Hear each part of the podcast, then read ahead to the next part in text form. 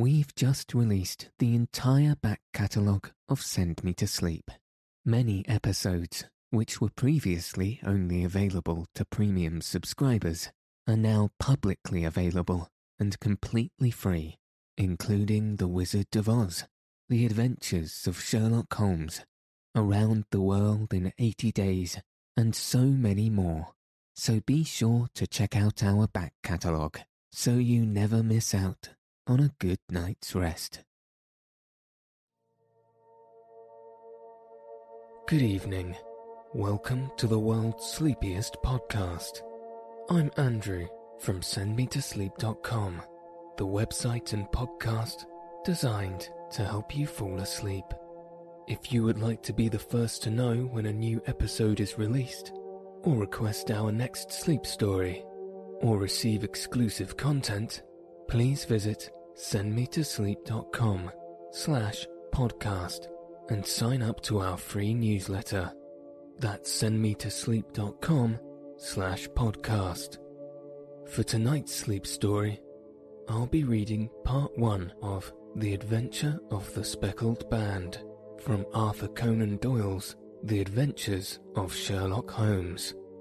So let your eyes fall heavy and your breath soften as we settle in for a peaceful night's sleep. On glancing over my notes of the 70 odd cases in which I have, during the last eight years, studied the methods of my friend Sherlock Holmes, I find many tragic, some comic, a large number merely strange, but none commonplace, for, working as he did rather for the love of his art than the acquirement of wealth, he refused to associate himself with any investigation which did not tend towards the unusual and even the fantastic.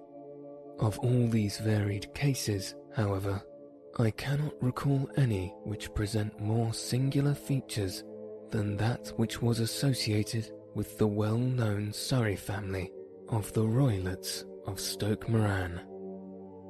The events in question occurred in the early days of my association with Holmes, when we were sharing rooms as bachelors in Baker Street. It is possible that I might have placed them upon record before, but a promise of secrecy was made at the time, from which I have only been freed during the last month by the untimely death of the lady to whom the pledge was given. It is perhaps as well that the fact should now come to light, for I have reasons to know that there are widespread rumours as to the death of Dr. Grimesby Roylott, which tend to make the matter even more terrible than the truth. It was early in April in the year 83 that I woke one morning to find Sherlock Holmes standing, fully dressed, by the side of my bed. He was a late riser, as a rule, and as the clock on the mantelpiece showed me that it was only quarter past seven, I blinked up at him in some surprise, and perhaps just a little resentment, for I was myself regular in my habits. Very sorry to knock you up, Watson, said he, but it's the common lot this morning. Mrs. Hudson has been knocked up. She retorted upon me and I on you. What is it then? A fire? No, a client. It seems that a young lady has arrived in a considerable state of excitement, who insists upon seeing me. She is waiting now in the sitting room. Now, when young ladies wander about the metropolis at this hour of the morning, and knock sleepy people up out of their beds, I presume that it is something very pressing which they may have to communicate. Should it prove to be an interesting case, you would, I'm sure, wish to follow it from the outset. I thought, at any rate, that I should call you and give you the chance. My dear fellow, I would not miss it for anything.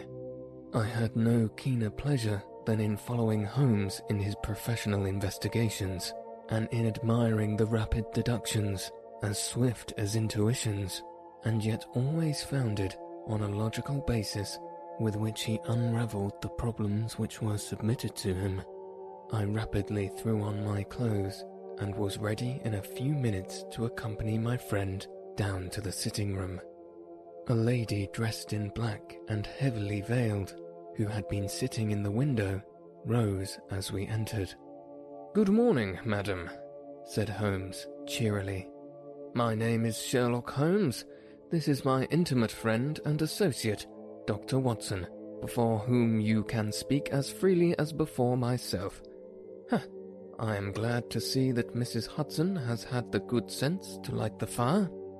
Pray, draw upon it, and I shall order you a cup of hot coffee, for I observe that you are shivering. It is not the cold that makes me shiver, said the woman in a low voice, changing her seat as requested. What then? It is fear, Mr. Holmes. It is terror. She raised her veil as she spoke, and we could see that she was indeed in a pitiable state of agitation. Her face was all drawn grey, with restless, frightened eyes, like those of some hunted animal. Her features and figure were those of a woman of thirty, but her hair was shot with premature grey, and her expression was weary and haggard.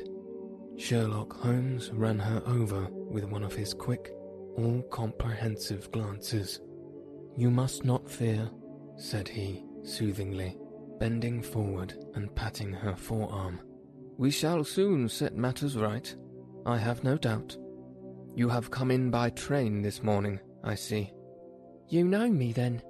No, but I observe the second half of a return ticket in the palm of your left glove. You must have started early, and yet you had a good drive in a dog cart along heavy roads before you reached the station.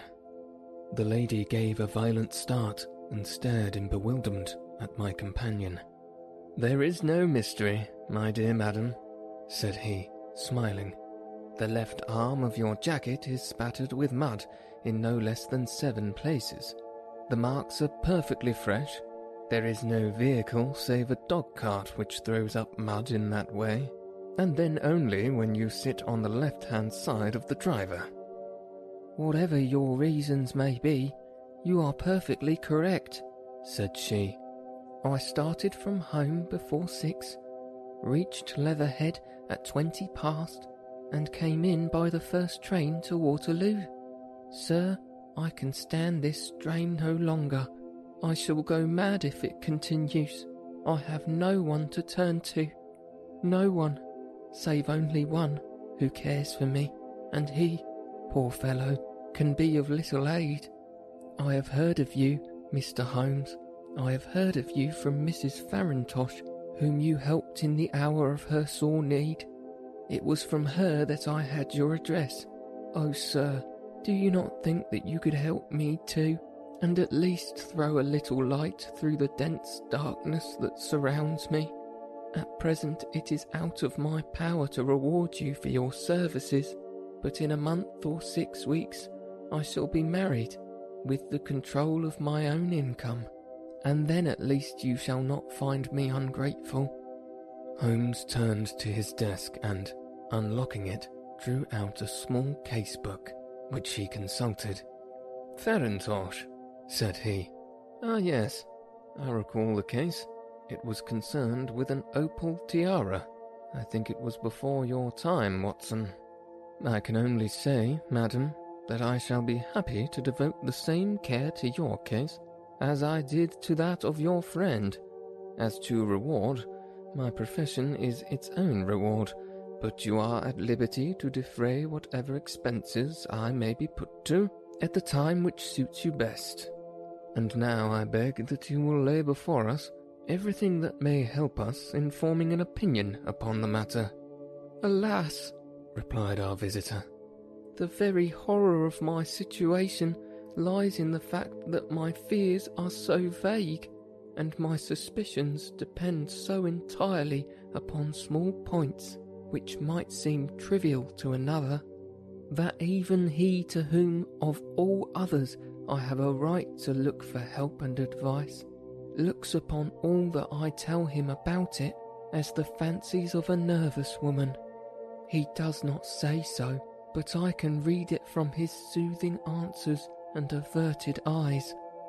But I have heard, Mr. Holmes, that you can see deeply into the manifold wickedness of the human heart. You may advise me how to walk amid the dangers which encompass me. I am all attention, madam. My name is Helen Stoner, and I am living with my stepfather, who is the last survivor of one of the oldest Saxon families in England, the Roylotts of Stoke Moran, on the western border of Surrey. Holmes nodded his head. The name is familiar to me, said he. The family was at one time the richest in England, and the estates extended over the borders into Berkshire in the north and Hampshire in the west. In the last century, however, four successive heirs were of dissolute and wasteful disposition, and the family ruin was eventually completed by a gambler in the days of the Regency. Nothing was left save a few acres of ground and the 200 year old house, which is itself crushed under a heavy mortgage. The last squire dragged out his existence there, living the horrible life of an aristocrat pauper. But his only son, my stepfather, seeing that he must adapt himself to the new conditions, obtained an advance from a relative which enabled him to take a medical degree and went out to Calcutta, where, by his professional skill and his force of character, he established a large practice. In a fit of anger, however, caused by some robberies which had been perpetrated in the house, he beat his native butler to death and narrowly escaped a capital sentence. As it was, he suffered a long term of imprisonment and afterwards returned to England a morose and disappointed man.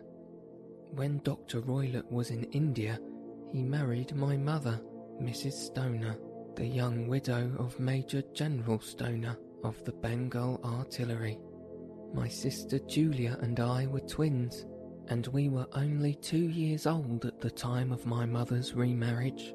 She had a considerable sum of money, not less than £1,000 a year, and this she bequeathed to Dr. Roylott entirely while we resided with him, with a provision that a certain annual sum should be allowed to each of us in the event of our marriage. Shortly after our return to England, my mother died. She was killed eight years ago in a railway accident near Crewe.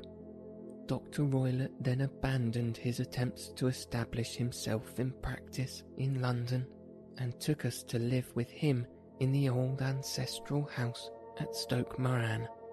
The money which my mother had left was enough for all our wants, and there seemed to be no obstacles to our happiness.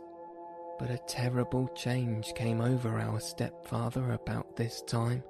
Instead of making friends and exchanging visits with our neighbours, who had at first been overjoyed to see a Roylott of Stoke Moran back in the old family seat, he shut himself up in his house save to indulge in ferocious quarrels with whoever might cross his path. Violence of temper, approaching to mania, has been hereditary in the men of the family, and in my stepfather's case, it had, I believe, been intensified by his long residence in the tropics. A series of disgraceful brawls took place, two of which ended in the police court until at last he became the terror of the village, and the folks would fly at his approach, for he is a man of immense strength and absolutely uncontrollable in his anger. Last week he hurled the local blacksmith over a parpet into a stream, and it was only by paying over all the money which I could gather together that I was able to avert another public exposure. He had no friends at all save the wandering gypsies, and he would give these vagabonds leave to encamp upon the few acres of bramble covered land which represented the family estate, and would accept in return the hospitality of their tents, wandering away with them sometimes for weeks on end. He has a passion also for Indian animals, which are sent over to him by correspondent, and he has at this moment a cheetah and a baboon which wander freely over his grounds and are feared by the villagers almost as much as their master.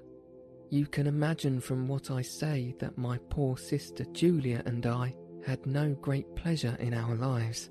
No servant would stay with us, and for a long time we did all the work of the house. She was but thirty at the time of her death, and yet her hair had already begun to whiten, even as mine has. Your sister is dead then? She died just two years ago, and it is of her death that I wish to speak to you. You can understand that living the life which I have described, we were little likely to see anyone of our own age and position. We had, however, an aunt, my mother's maiden sister, Miss Honoria Westphail, who lives near Harrow and we were occasionally allowed to pay short visits at this lady's house. Julia went there at Christmas two years ago and met there a half pay Major of Marines to whom she became engaged. My stepfather learned of the engagement when my sister returned and offered no objection to the marriage. But within a fortnight of the day which had been fixed for the wedding, the terrible event occurred which had deprived me of my only companion. Sherlock Holmes had been leaning back in his chair with his eyes closed and his head sunk in a cushion, but he had half opened his lids now and glanced across at the visitor. Pray, be precise as to details, said he. It is easy for me to be so, for every event of that dreadful time is seared into my memory. The manor house is, as I have already said, very old, and only one wing is now inhabited. The bedrooms in this wing are on the ground floor, the sitting rooms being in the central block of the buildings. Of these bedrooms, the first is Dr. Roylott's, the second my sister's, and the third my own. There is no communication between them, but they all open out into the same corridor. Do I make myself plain? Precisely so. The windows of the three rooms open out upon the lawn. That fatal night, Dr. Roylott had gone to his room early, though we knew that he had not retired to rest, for my sister was troubled by the smell of the strong Indian cigars which it was his custom to smoke. She left her room, therefore, and came into mine, where she sat for some time, chatting about her approaching wedding. At eleven o'clock, she rose to leave me, but she paused at the door and looked back. Tell me, Helen, she said, have you ever heard anyone whistle in the dead of night? Never, said I. I suppose that you could not possibly whistle yourself in your sleep. Certainly not. But why? Because during the last few nights I have always, about three in the morning, heard a low, clear whistle.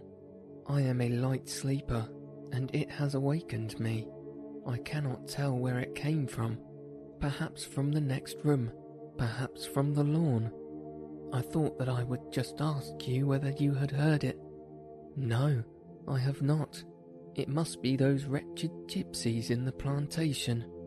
Very likely, and yet if it were on the lawn, I wonder that you did not hear it also. Ah, but I sleep more heavily than you. Well, it is of no great consequence, at any rate.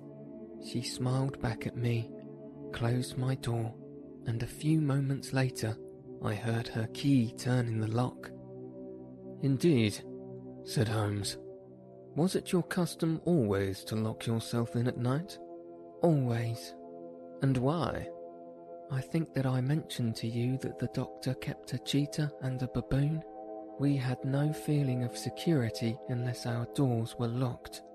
Quite so. Pray proceed with your statement. I could not sleep that night a vague feeling of impending misfortune impressed me. My sister and I, you will recollect, were twins, and you know how subtle are the links which bind two souls which are so closely aligned. It was a wild night. The wind was howling outside, and the rain was beating and splashing against the windows. Suddenly, amid all the hubbub of the gale, there burst forth the wild scream of a terrified woman. I knew that it was my sister's voice. I sprang from my bed, wrapped a shawl round me, and rushed into the corridor. As I opened my door, I seemed to hear a low whistle, such as my sister described, and a few moments later, a clanging sound, as if a mass of metal had fallen. As I ran down the passage, my sister's door was unlocked and revolved slowly upon its hinges. I stared at it horror stricken, not knowing what was about to issue from it. By the light of the corridor lamp, I saw my sister appear at the opening, her face blanched with terror, her hands groping for help, her whole figure swaying to and fro like that of a drunkard. I ran to her and threw my arms round her, but at the last moment her knees seemed to give way and she fell to the ground. She writhed as one who is in terrible pain, and her limbs were dreadfully convulsed. At first I thought she had not recognized me, but as I bent over her, she suddenly shrieked out in a voice which I shall never forget. Oh my God, Helen, it was the band, the speckled band. There was something else which she would fain have said, and she stabbed with her finger into the air in the direction of the doctor's room. But a fresh convulsion seized her and choked her words. I rushed out, calling loudly for my stepfather, and I met him hastening from his room in his dressing gown. When he reached my sister's side, she was unconscious, and though he poured brandy down her throat and sent for medical aid from the village, all efforts were in vain, for she slowly sank and died without having recovered her consciousness. Such was the dreadful end of my beloved sister. One moment, said Holmes. Are you sure about this whistle and metallic sound? Could you swear it? That was what the country coroner asked me at the inquiry. It is my strong impression that I heard it, and yet, among the crash of the gate and the creaking of the old house, I may possibly have been deceived. Was your sister dressed? No, she was in her nightdress. In her right hand was found the charred stump of a match, and in her left a matchbox, showing that she had struck a light and looked about her when the alarm took place. That is important. And what conclusions did the coroner come to? He investigated the case with great care, for Dr. Roylott's conduct had long been notorious in the country, but he was unable to find any satisfactory cause of death my evidence showed that the door had been fastened upon the inner side, and the windows were blocked by old fashioned shutters with broad iron bars, which were secured every night. The walls were carefully sounded and were shown to be quite solid all round, and the flooring was also thoroughly examined, with the same result. The chimney is wide, but is barred up by four large staples it is certain, therefore, that my sister was quite alone when she met her end. Besides, there were no marks of any violence upon her. How about poison? The doctors examined her for it, but without success. What do you think this unfortunate lady died of then? It is my belief that she died of pure fear and nervous shock though what it was that frightened her I cannot imagine. Were there gypsies in the plantation at the time? Yes, there are nearly always some there. Ah, And what did you gather from the allusion to a band? A speckled band. Sometimes I have thought that it was merely the wild talk of delirium, sometimes that it may have referred to some band of people, perhaps to these very gypsies in the plantation. I do not know whether the spotted handkerchiefs which many of them wear over their heads might have suggested the strange adjective which she used. Holmes shook his head, like a man who is far from being satisfied. These are very deep waters, said he. Pray, go on with your narrative. Two years have passed since then, and my life has been until lately lonelier than ever. A month ago, however, a dear friend, whom I have known for many years, has done me the honour to ask my hand in marriage. His name is Armitage, Percy Armitage, the second son of Mr. Armitage of Cranewater, near Reading. My stepfather has offered no opposition to the match, and we are to be married in the course of the spring. Two days ago, some repairs were started in the west wing of the building, and my bedroom wall has been pierced so that I have to move into the chamber in which my sister died, and to sleep in the very bed in which she slept. Imagine then my thrill of terror when last night, as I lay awake, thinking over her terrible fate, I suddenly heard in the silence of the night the low whistle which had been the herald of her own death. I sprang up and lit the lamp but nothing was to be seen in the room. I was too shaken to go to bed again, however, so I dressed, and as soon as it was daylight, I slipped down, got a dog cart at the Crown Inn, which is opposite, and drove to Leatherhead, from whence I have come on this morning with the one object of seeing you and asking your advice. You have done wisely, said my friend. But have you told me all? Yes, all. Miss Roylott, you have not. You are screening your stepfather. Why, what do you mean? For answer, Holmes pushed back the frill of black lace which fringed the hand that lay upon our visitor's knee. Five little livid spots, the marks of four fingers and a thumb, were printed upon the white wrist. You have been cruelly used, said Holmes, the lady coloured deeply and covered over her injured wrist. He is a hard man, she said, and perhaps he hardly knows his own strength. There was a long silence, during which Holmes leaned his chin upon his hand and stared into the crackling fire. This is very deep business, he said at last. There are a thousand details which I should desire to know, before I decide upon our course of action. Yet we have not a moment to lose.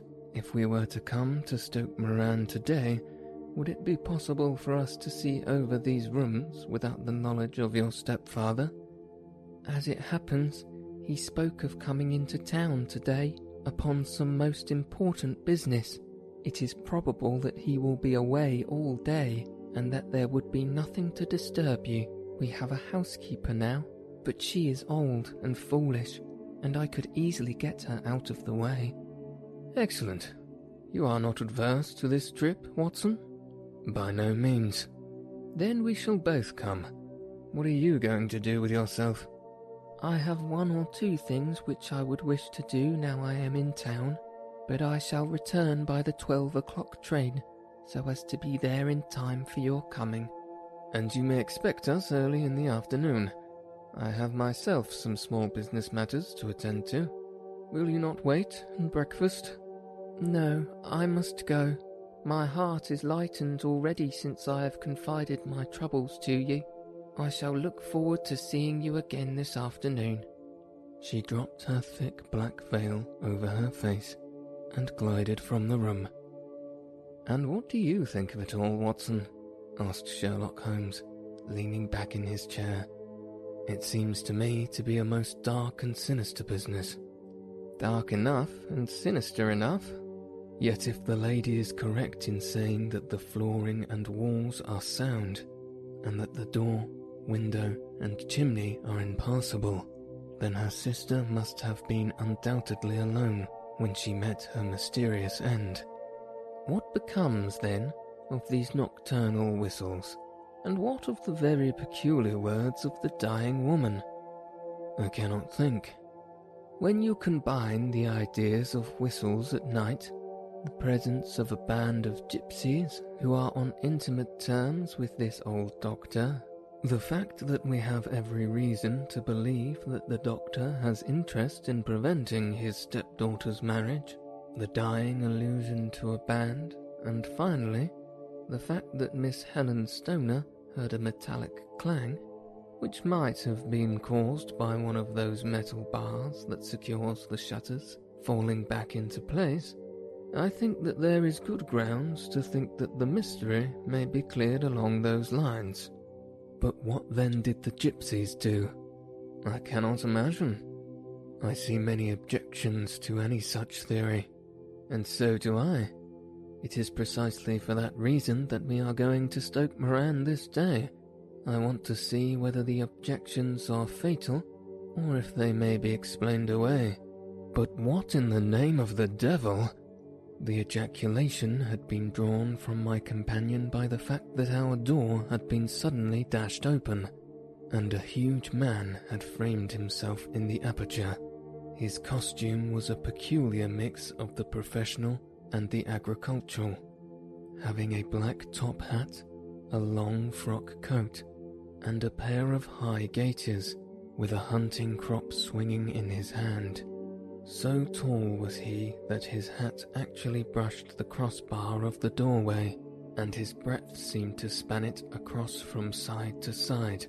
A large face, seared with a thousand wrinkles, burned yellow by the sun and marked with every evil passion, was turned from one to the other of us, while his deep, set, bile shot eyes and his high, thin, fleshless nose gave him somewhat the resemblance to a fierce old bird of prey.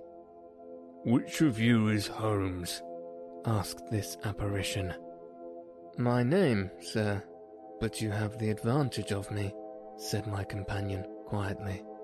I am Dr. Grimesby Roylott of Stoke Moran. Indeed, Doctor, said Holmes blandly. Pray take a seat. I will do nothing of the kind. My stepdaughter has been here. I have traced her. What has she been saying to you? It is a little cold for the time of year, said Holmes. What has she been saying to you? Screamed the old man furiously. But I have heard that the crocuses promise well, continued my companion imperturbably. Huh, you put me off, do you? said our new visitor, taking a step forward and shaking his hunting crop. I know you, you scoundrel. I have heard of you before. You are Holmes, the meddler. My friend smiled. Holmes, the busybody. His smile broadened. Holmes, the Scotland Yard Jack in office. Holmes chuckled heartily. Your conversation is most entertaining, said he. When you go out, close the door, for there is a decided draught. I will go when I have had my say. Don't you dare to meddle with my affairs. I know that Miss Stoner has been here I traced her. I am a dangerous man to fall foul of. See here. He stepped swiftly forward, seizing the poker, and bent it into a curve with his huge brown hands. See that you keep yourself out of my grip, he snarled, and hurling the twisted poker into the fireplace, he strode out of the room. He seemed a very amiable person, said Holmes, laughing. I'm not quite so bulky, but if he had remained, I might have shown him that my grip was not much more feeble than his own. As he spoke, he picked up the steel poker and, with a sudden effort, straightened it out again. Fancy his having the insolence to confound me with the official detective force. This incident gives zest to our investigation, however, and I only trust that our little friend will not suffer from her imprudence in allowing this brute to trace her. And now, Watson, we shall order breakfast, and afterwards I shall walk down to the doctor's commons, where I hope to get some data which may help us in this matter.